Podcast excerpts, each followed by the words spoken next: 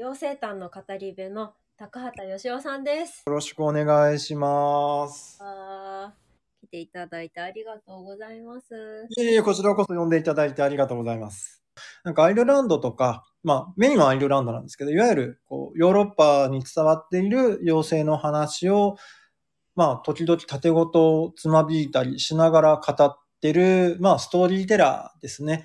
なんかよくカフェとか、なんかサロンとか、まあ時々大学とかでもやったりするんですけど、ね、しずくさんとも何回か共演させていただいて、その説ありがとうございます。いえこちらこそありがとうございます。じゃあ、今回は、あの、ぜはひ、普段、あの、妖精誕をお話しされている、そういうイベントに参加してくださってる、あの、方だったり、あと、初めて高畑さんのことを、この番組で知ってくださってる、あの、リスナーさんの方のために、なんかちょっと、そういう、妖精と、高畑さんとの、なんか、つながりだったり、普段聞けないようなこととかも、質問していきたいなと思っております。お手柔らかによろしくお願いします。よろしくお願いします。じゃあ早速いただいたレターを読んでいきたいと思います。はい。妖精やアイルランド神話、民話に興味を持ったのはいつ頃ですか？ああ、保育所の頃に母が仕事をしてて、当時。はいあの、職業婦人で。で、その時は、あの、お話のカセットテープを僕にくれたんですね。要はこう僕が読み聞かせをしても全然寝ない子供だったので、はい。母も仕事をしてたので、こう、この子に付き合ってて私が寝れないわって言って、テープをくれたんですよええ。で、そのテープがもう本当に、まあ、カセットテープってね、知らない世代の方もいらっしゃると思うんですけど、それがビロビロにテープが伸びきってしまうまで僕は聞いてて、で、その中で特に好きなものが、いわゆるヨーロッパの妖精が出てくるお話だって気づいたのは中学校ぐらいの時なんですよね。へえ、そうだったんですね。アイルランド神話っていうのが好きになったのっていうのは、もうちょっと後で、17、8ぐらいの時に、はいいわゆる妖精って言われる存在がたくさん出てくるお話ってどこよってなって。で、そこで、あ、アイルランドとイギリスなんだ。あの辺なんだ。あ、島のヨーロッパなんだって思って、で、本、たまたまその時、井村君江さんの本でケルトの神話っていうのを手に取って読んで、はいあ、こういう物語なんだって思って読み、いろんなものを読み漁っていったのがきっかけですよね。なるほど、そうだったんですね。アイルランドへの語学留学の話もお聞きしたいです、とのことで。はい。語学留学って、えっ、と、何回か確か行かれていらっしゃるんですよね。あの、もともと、その、なんかね、その辺はもうあの、僕の、なんだろう、同人誌版の妖精取りでの片割れでを買って読んでいただければ全部書かれてるんですけれども、こちらをご覧ください。ご覧くださいっていうのは、あれ、ちょっとあれなんですけど、えっと、まあ、アイルランドに行きたいって、まあ、いろんな紆余曲折があって、ちょっと行ってみようって思ったのが2009年なんですけれど、その時に、まあ、要はアイルランドに長期で滞在する方法って3つしかなかったんですよ、当時。まあ、今でもそうなんですけど、まあ、一つは学生として留学する。もう一つは会社がビザを、労働、ね、就労ビザを出してくれて、そこで滞在するはい。で、あとは結婚するっていう3つの方法があったんですねはい。で、まあ、就労ビザって、いわゆる雇う方が出さなきゃいけないので、かなり高額になるらしいんですよ。ええ。なので、まず出ないっていうのを伺ってたし、まあ、結婚っていきなりね、アイルランド人と結婚しますって、まあ無理な話で、ね、突然です。結果的にそうなるのはわかるんだけど、い行くために結婚ってどうよって話だよ。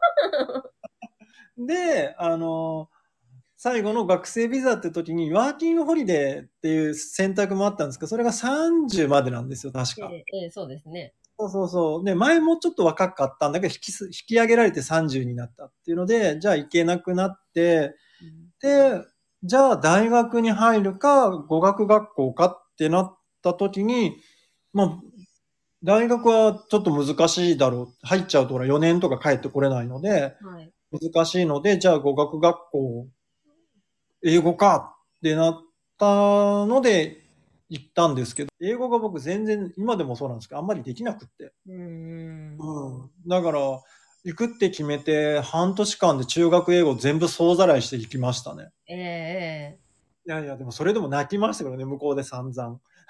いや、著書の中でもちらっと、あの、拝見したことがあるんですけど、はい。で、あの、語学って、その、アイルランド語そのまんま教えてもらえるんならいいけど、英語で説明されるってきついですよね。そうなんです。で、そうそうそう。で、あの、英語がまあ、その2009年にうん。1年近く行って、まあ、そ、まあ、多分日本人、日本の中ではそこそこ喋れる、日常会話問題ないレベルにまで英語が、まあ、行ったんですけど、はい。で、結局、アイルランドってアイルランド語があるので、そうですね。そ、そっちを勉強しないと始まらないっていう壁にぶつかりまして。うんうん、で、そっからアイルランド語を始めて、2011年から、その、ゴールウェイ大学っていう大学があって、まあ、アイルランド西部にあるんですけど、そこの大学が毎年夏になると、あの、アイルランド語だけ喋ってる地域って、ゲールタハトっていうんですけど、そこで、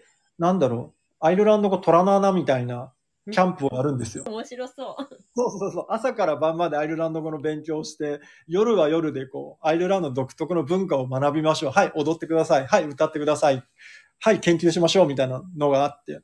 それに、4、足掛け4年通ったのかな？いやー、すごい。いやー、もう、現地の方に覚えられましたでしょ、そしたら。いやいや、もう、あの、もう、あの、ま、あまた来たのねって近くのでは必ず言われてて、ただでも本当今、しずくさんがおっしゃったように、あの、いわゆる来る生徒さんっていうのはほとんどアメリカからなんですよ、実は。えええアメリカ人って、まあ、要は移民とかの関係で、まあ、ご先祖様に、こうアイルランドのとかスコットランドとかの血を引いてる方が多くて、ね。ずるいなと思うんですけど、ダブルパスポートを持ってるんですよ、奴ら。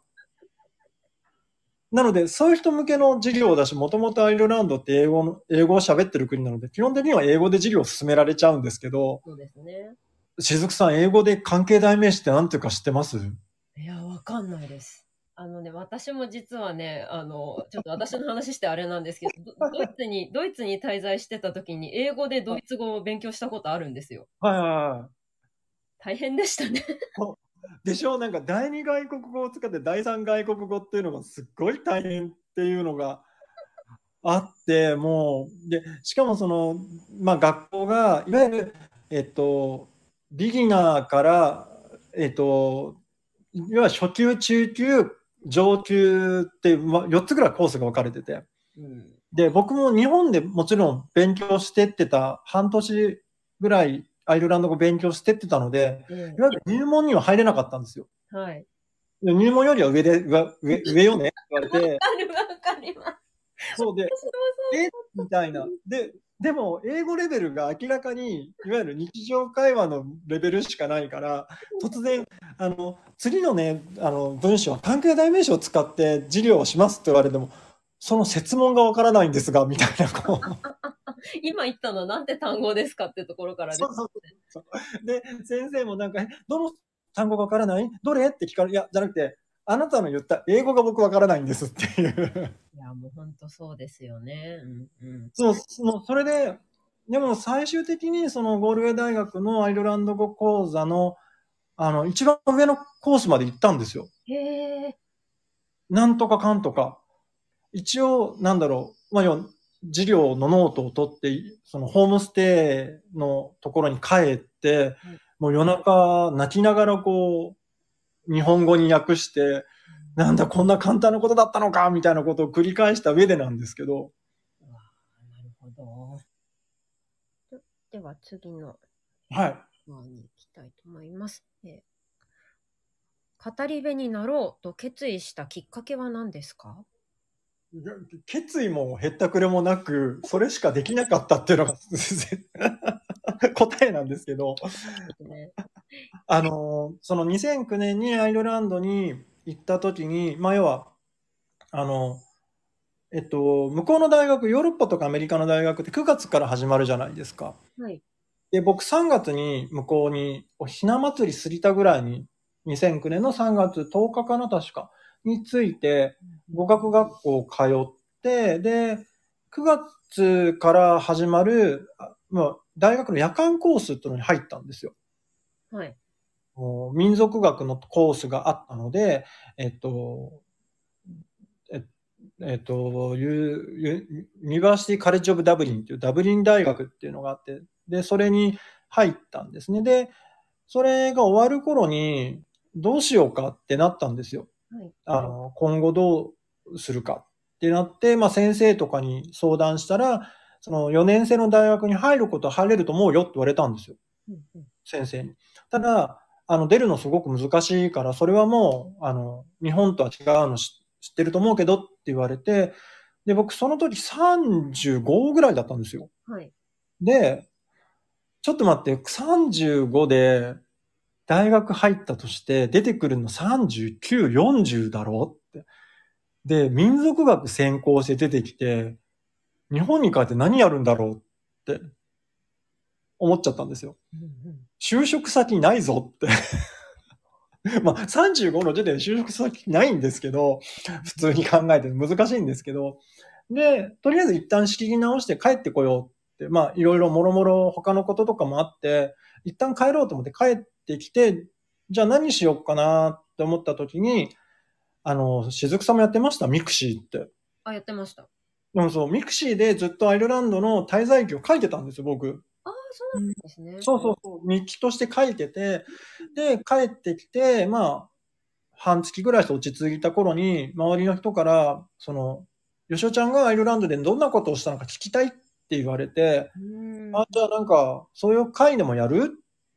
なんかお茶会でもやろっかって言ってたら、あれやあれよっていう間になんか、70人ぐらいお客さん集まっちゃって。で、これどうしようってなって、まあ、あの、つてとかコネがあって、ちょっと大きなカフェで映像とか映せる設備があるとこを借りることができたので、そこで帰国のお話し会っていうか体験の会をやったんですね。はで、それ終わった後に、なんか、え、じゃあ、僕が語るなんか妖精の話とか聞きたいのって言ったら、お客さんが聞きたいって言ってくれたので、じゃあって言ってなんか、それこそ杉並区の区民会館のなんか、和室 A とかを借りて、妖精の話をする会を時々やってたのがきっかけなんですよ。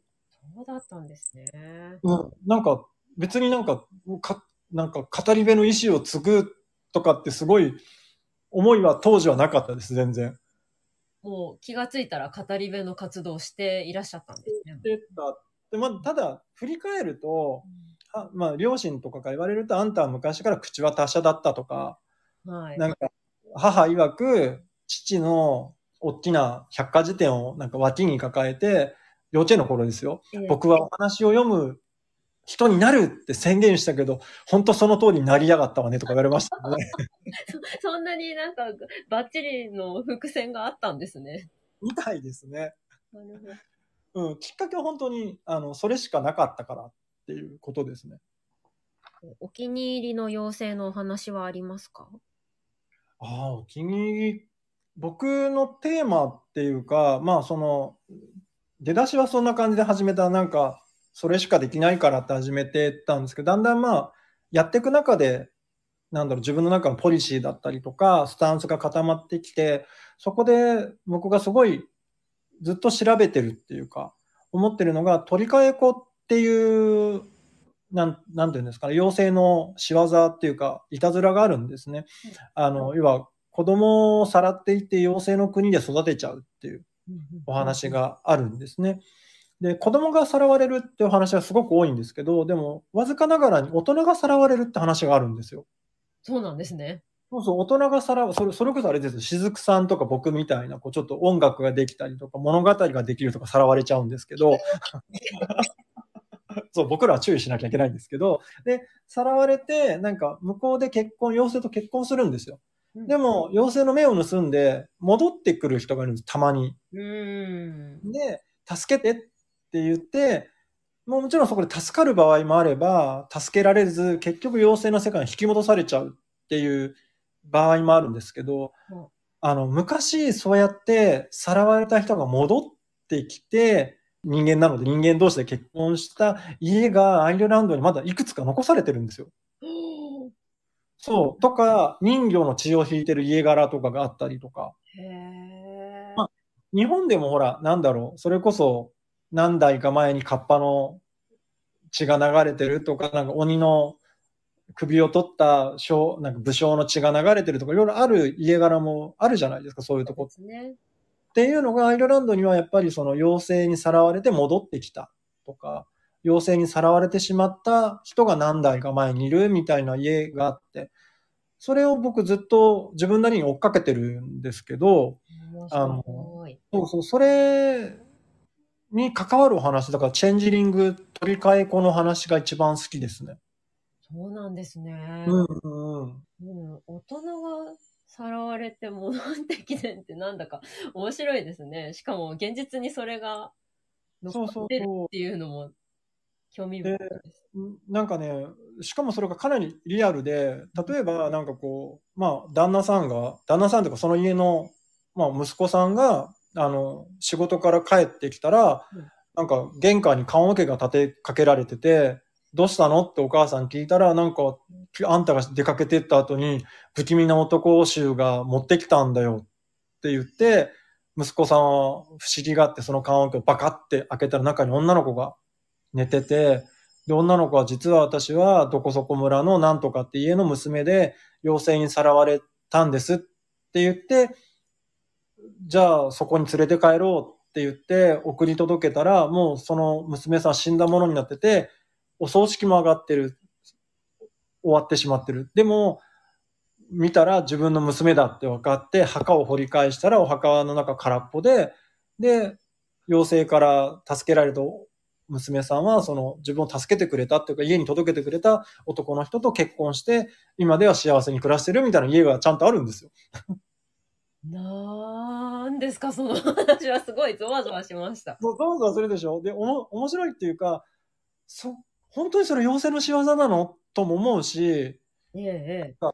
それこそ最近のほら、洋物のドラマだと、なんか、それは、駆け落ちの別バージョンなのでは？と思ったりとか、いろんな想像ができるじゃないですか。そうですね。うん。で、そういう人が、その後どうなったのかっていうのも気になるし、なんで彼女がさらわれたのかっていう理由も気になるし、なんかその辺はずっと自分なりに、あの、追っかけてはいますよね。なるほど。うん。あファンタジーとリアルをもうなんかどちらも融合させちゃったみたいなお話ですそうそうそうそうそうそうそう。うん。へえ。まあ、その、その系統が一番好きですね。一番こう全然、全然メルヘンでもキラキラもしてないお話ですけどね。いやーでもなんかそういうお話こそやっぱり高畑さんのようにそういう妖精譚をあのお話しされてる方だからこそこうリアル感がすごいお話から伝わってきます特に。ああ、もうそう言っていただけるとありがたいです。そうですね。はなんか今まさにその状況がここでこうお行われてるというか されてるっていうような感じがすごい伝わってきますね。うん、なるほど私からも質問してあ、もちろんもちろんもちろん。はい。高畑さんとの初対面の時に、はい FC でおっしゃってたことですごい焼き付いてる言葉があるんですけど、はいは200個以上のお話を頭の中に入れていらっしゃるっていうあ。そうですね。なんか私、記憶力アップしたいんですけど、秘訣を教えてください。僕、記憶力良くないですよ。そんなことないでしょいや、あの、で、なんで覚えられてんのかなって考えたことがあるんですよ。はい。うん。いや、もちろん、なんだろう、200個全然違うお話はっていうのはもちろんそんなことなくって、類話っていうのがやっぱりこのバリバリアントっていうんですけど、似たお話でオチが違うとか、筋は全く同じなんだけど、場所が違ったりとか。登場人物が全然違う。でも、あらすじは同じだよってお話も含めての200なんですけど、200、300なんですけど、はい。ただ、あ、雫さんもほら、伝統的な歌とか歌われるじゃないですか。はい。あの、100年、200年ぐらい前から伝わってる歌とか歌ってるじゃないですか。はいで、当時の人って、どんな生活してたと思います？ああ、背景か。御瀬さんって聞いたことあります？雫さん。はい、聞いたことあります。あ目が見えない方たち、女性が、こう、琵琶とか三味線を持って、まあ、諸国を回りながら芸、歌とか踊りとか演奏をしながらこう、生活をしてたっていう人たちがいて、僕は実はゴゼさんとかビア法師ってすごく興味があって自分なりに本を読んだりしてるんですけれども、その中の研究所に書かれてたのが、彼らの歌って今でも、まあ、ゴゼ歌って残されてて、で、最後のゴゼさんっていう方が90年ぐらい亡くなられてるんですけど、あの、彼女の歌った映像とか残ってるんですよ、まだ。もちろん、資料として。でも、それを僕らが聞いても、当時の人が聞いたようには聞けないだろうって言われてるんですよ。なぜかっていうと、今のもう僕らは刺激が多すぎるっていう。うんうん、テレビとかラジオとか、それ、それこそ、なんだろう、街にで、夜、夜街に出れば、ネオンがキラキラしてるし、ただでさえこう音とか物に溢れてる。でも、多分、ゴゼさんたちが本当に活躍したのって200年、300年前で、そんなに物に、そういうこう、情報がなかったっていう。その中で聞く歌っていうのは、今僕らが聞く歌とは全く違ったものであろうっていう論文があるんですよ。はい。それは僕もわかるんですよ。うん。あの、アイルランドのストーリーテリングっていうのが途絶えてしま途絶え、まあ、ほぼ途絶えてるんで、途絶えた理由っていうのはラジオが入ってきたからっていうのがあって。で、じゃあ記憶力って話なんですけど、当時のアイルランドの語り手とか、ゴゼさんたちって覚えるときって本当それだけを考えてるんですよ、ずっと。はい。ずっとずっとそれだけを繰り返し繰り返し、あの、練習して歌ってって語れるようになる。で、僕も実は同じで、お話のことを考えてると、それ以外あんま考えてないんですよね、実は。ずっとそのことだけをこうぼーってつらつら考えて、あと、忘れちゃったっていうことを責めないのが一つのコツなのかなと思ってます。なるほど。うん。あ、何だったっけ？この後。何になるんだったっけ？ってなった時に、ちょっと脇に置いといて、元になった本とか映像とかもう一回見て、ああってなって、もう一回頭から自分の中でこう、脳裏の、脳裏のスクリーンに浮かび上がらせてっていうのを、日長一日続けてるんですよね。なるほど、なるほど。うん。多分それ。うん。なんか他のことは一切覚えてないですよ。うん、一切の。ただ、幼い頃から、あんた好きなことだけはすぐ覚えるわねとは言われてたのはあるんですけど、ただ、それはみんなそうかなっていう。うん。いや、だ僕から見たら雫さんとかみたいにこう、何、ハープを弾きながら歌って、しかも歌詞もちゃんと間違えずにってすげえなと思いますけどね。あの、あと記憶術ってやっぱ世の中にはあって、なんか記憶の宮殿っていうやり方があるんですって。何ですか、その宮殿は。なんか、まあ、宮殿って言い方はしてるらしいんですけど、要はこう何か覚えたいって思った時に、自分が馴染みのある場所にその情報を置いていく。へ例えば、あの、雫さんの誕生日を覚えなきゃいけない、僕が。でも多分忘れちゃうだろうなと思ったら、じゃあ、雫さんの誕生日を、だって何月何日っていうのを、よく僕がテレビを見るときに座ると、あの、テレビ台の横に、なんていうんですかね、薬箱が置いてるんですよ。はい、で、その薬箱の中には、これから大変な花粉症の薬が入ってると。で、その花粉症の薬の箱に書いておこうって覚えるんですって。すると、忘れたと思った時に頭の中で自分のその家に戻るところをイメージして、テレビの前に座って、あ、テレビの横に薬箱が置いてあって、その中には花粉症の薬が入ってた。あ、その花粉症の薬のパッケージに雫さんの誕生日を書いたんだと思い出せると思うと、思い出せるんですって。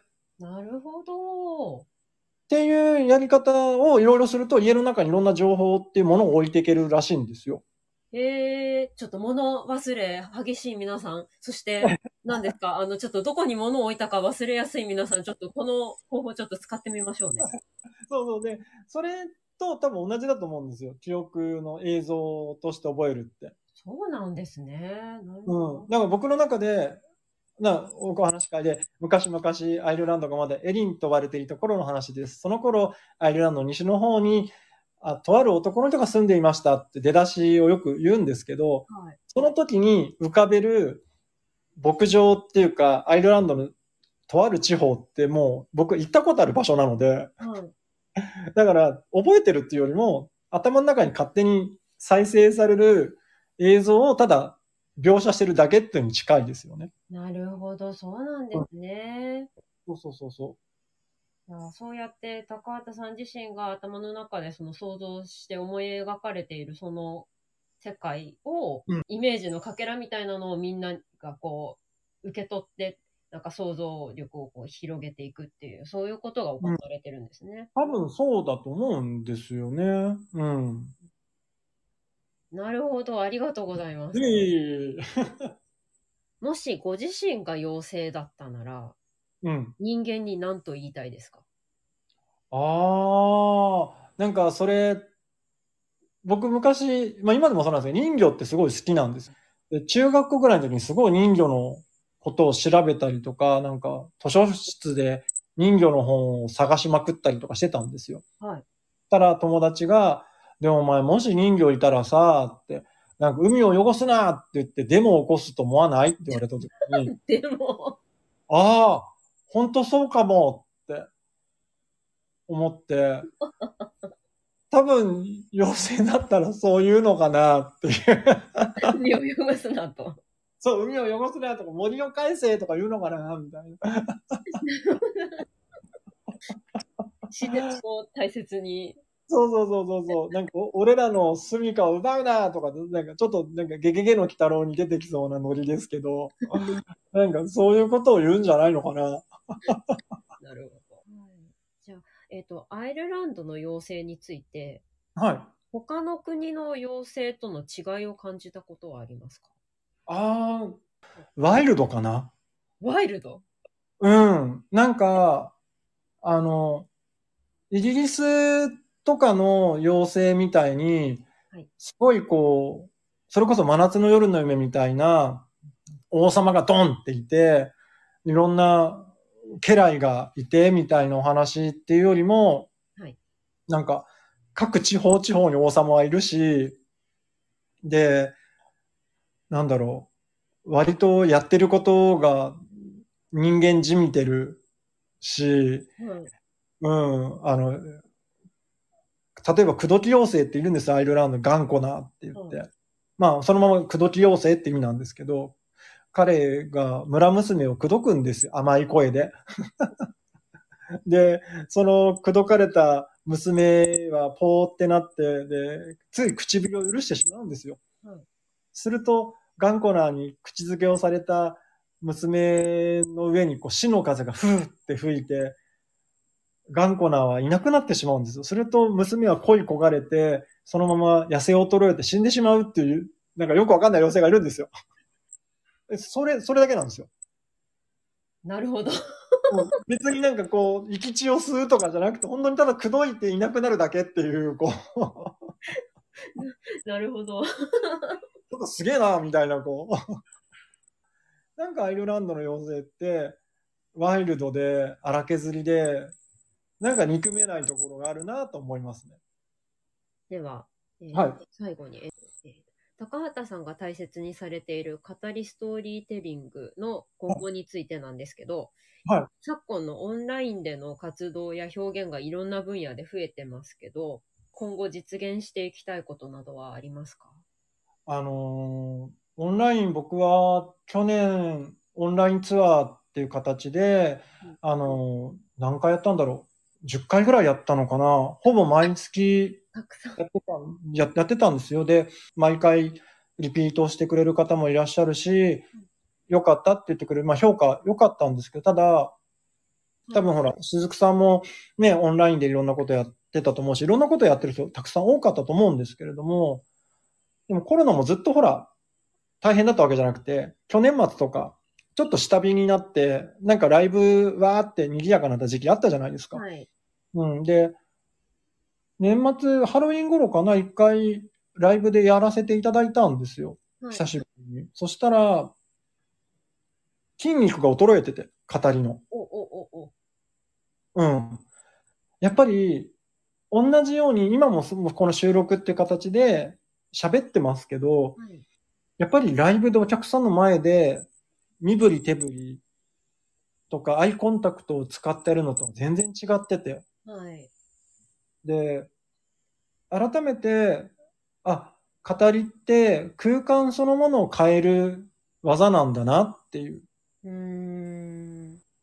まあ、これは語りだけじゃなくて、歌も音楽もそうだと思うんですよ。はいだって、CD とか、音の方が明らかに、まあ、ぶっちゃけいいわけじゃないですか。はい。あの、音質とか、なんか、コンディションとかもいい、べその時のベストを録音してるし、同じのが繰り返し聞けるわけじゃないですか。そうですね。うん。でも、みんなやっぱりライブっていうと、足しげく通うじゃないですか。はい。うん。で、多分ライブの醍醐味って、隣の人とはそんな仲良くない、なる必要ないし、別に話さないと思うんですけど、はい。でもあの一体感うんうんで空気感、うん。うんうん、あのアーティストが醸し出してくれる空気感、その特別感っていうのがぐ本当にいろんなものがミックスして出来上がったのがライブ感だと思うんですけど、それをアーティストは表現しなきゃいけないと思ってるんです。僕、僕は、僕に対して。うん。はい。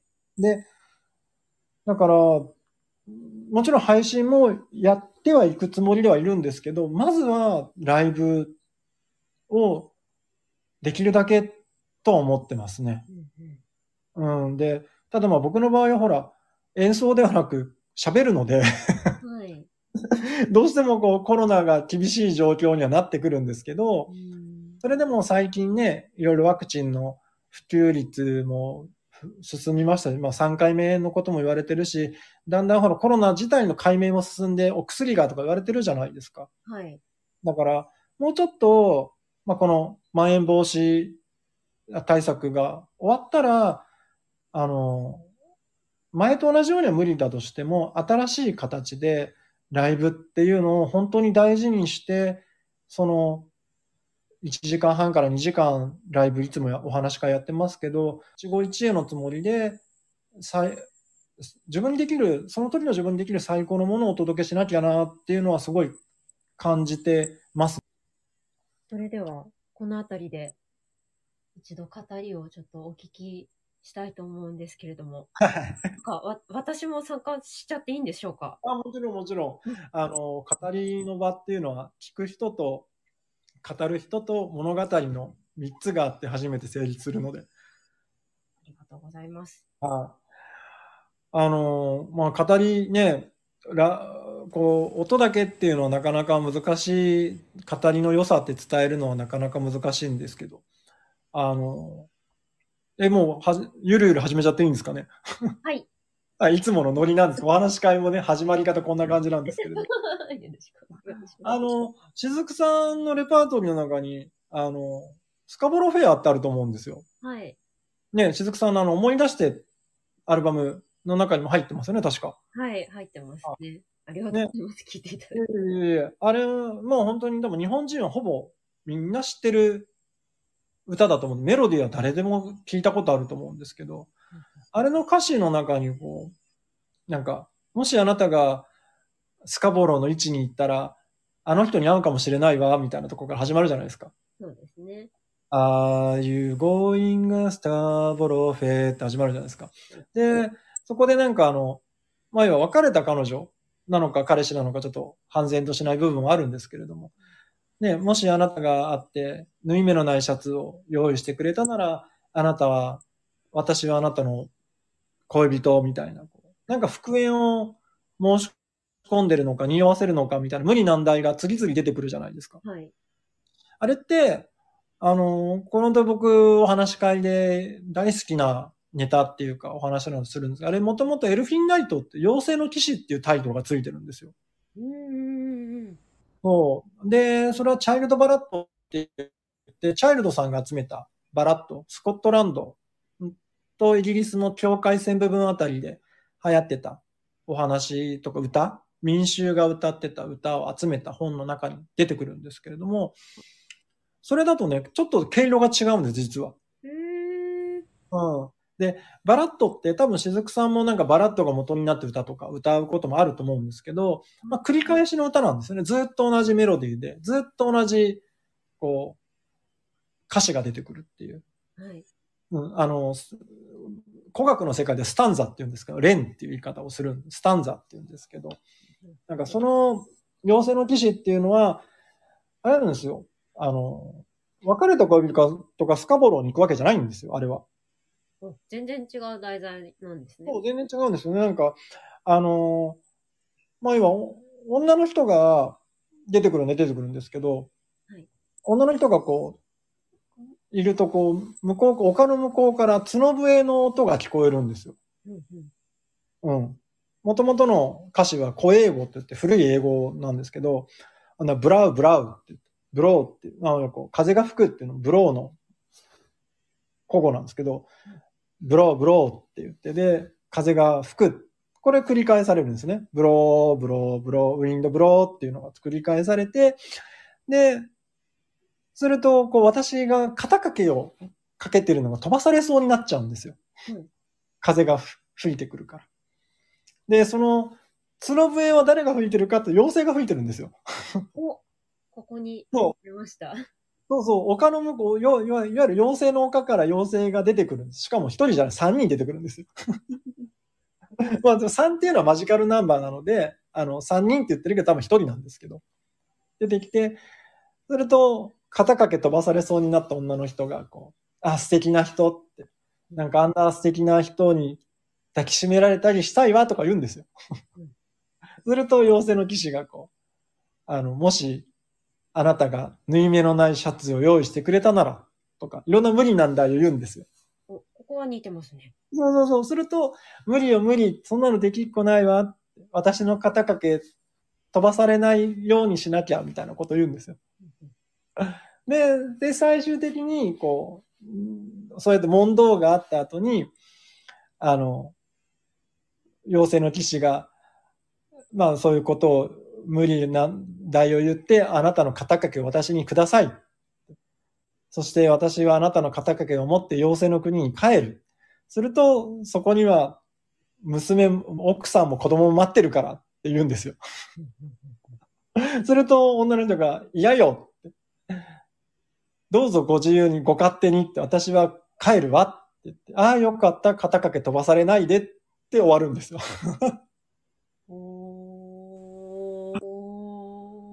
で、この肩掛けっていうのがおそらく低層の象徴なんでしょうね。うん。っていうのが、こう、風が吹くブローブロー、ウィンドブローっていうとこと、あの、肩掛けが飛ばされそうになっちゃうわ。飛ばさないで、遠くへ持ってかないでっていうところがずっと繰り返される歌があるんですよ。大体ね、これが、あの、1600年半ばぐらいに遡れる歌らしいんですけど、古い歌で。で、それを元にして作ったのが、サイモンガーファンクルのスカボロフェアっていう。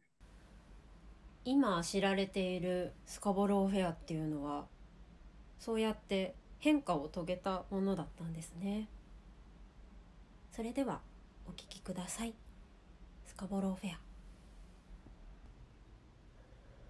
ェア you.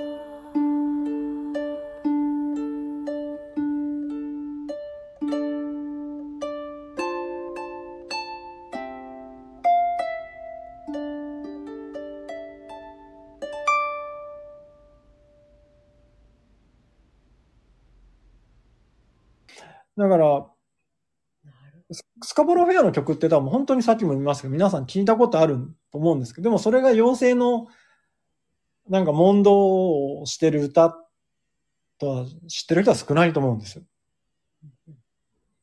でも多分僕らが思ってる以上に妖精たちの足跡っていっぱい残ってるんですよ、この世の中に。そうですね。うん、例えば、大曲時とか黄昏時って言うじゃないですか。はい。あれも、いわゆる、大曲時なんて漢字で書いたそのままで、間に合う時って書きますし、黄昏時って、もともと黄昏って、黄色くくれるって書くじゃないですか、今漢字で。はい。あれって本当は、あれ、あなたは誰っていう意味なんですよ。あなたは誰？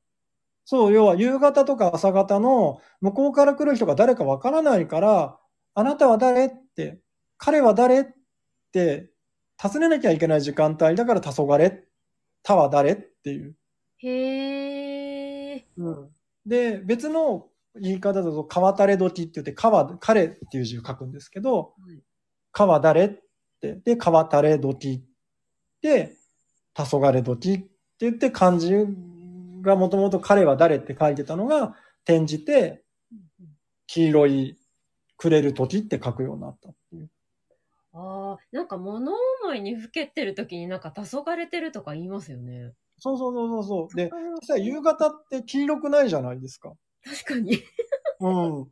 そう、だから、そうやって、こう、時代とともに名前が変わったりとか、こう言葉が変わって埋もれてしまっているけれど、実はその不思議なこととか、その直接ね、妖精だけじゃなくって、妖精っていうのが出てこなくても、ええそういうなんか不思議なものが、すって忍び寄ってくる、入り込んでくる時間とか隙間って日常生活にたくさんあると思うんですよ。うーん。うん。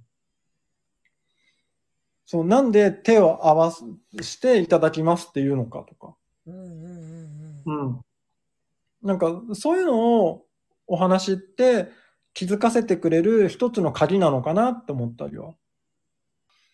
ねえ今、だんだん春めいてくるじゃないですか。で、いねえ立春も過ぎてだんだん夕方っていう時間が長くなってくるじゃないですか。もしかしたらすれ違ったあの人は人間じゃないかもしれないんですよね。そうそうそうそう。だからそういうのをね、お話って指し示してくれるのかなって気はしますね。っていうのがいつもね、お話し会でいう前座みたいな感じなんですけどね。あーありがとうございます。ええ では最後に、リスはいナーの皆さんに向けて、あの今後の活動についてなど教えてください。はい。